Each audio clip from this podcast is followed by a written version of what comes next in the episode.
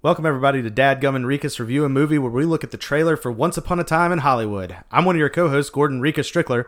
And I'm Luke Dadgum Petrie, and we just watched the trailer, and I am super excited, but I'll let you go first. This is going to be awesome. I can't wait to see this, man. I love Quentin Tarantino movies. I, I like the chemistry already from just the preview between Brad Pitt and Leonardo DiCaprio. I could watch Margot Robbie on anything. Like I, I can't wait for this. And Dewey Crowe, and I know that means nothing to you, but watch Justified and come back and you'll Dewey Crowe No, as uh, Charles Manson. It's All gotta I be. need is Leo and Brad Pitt. I think that th those two together are going to be the best thing that's ever happened in a movie.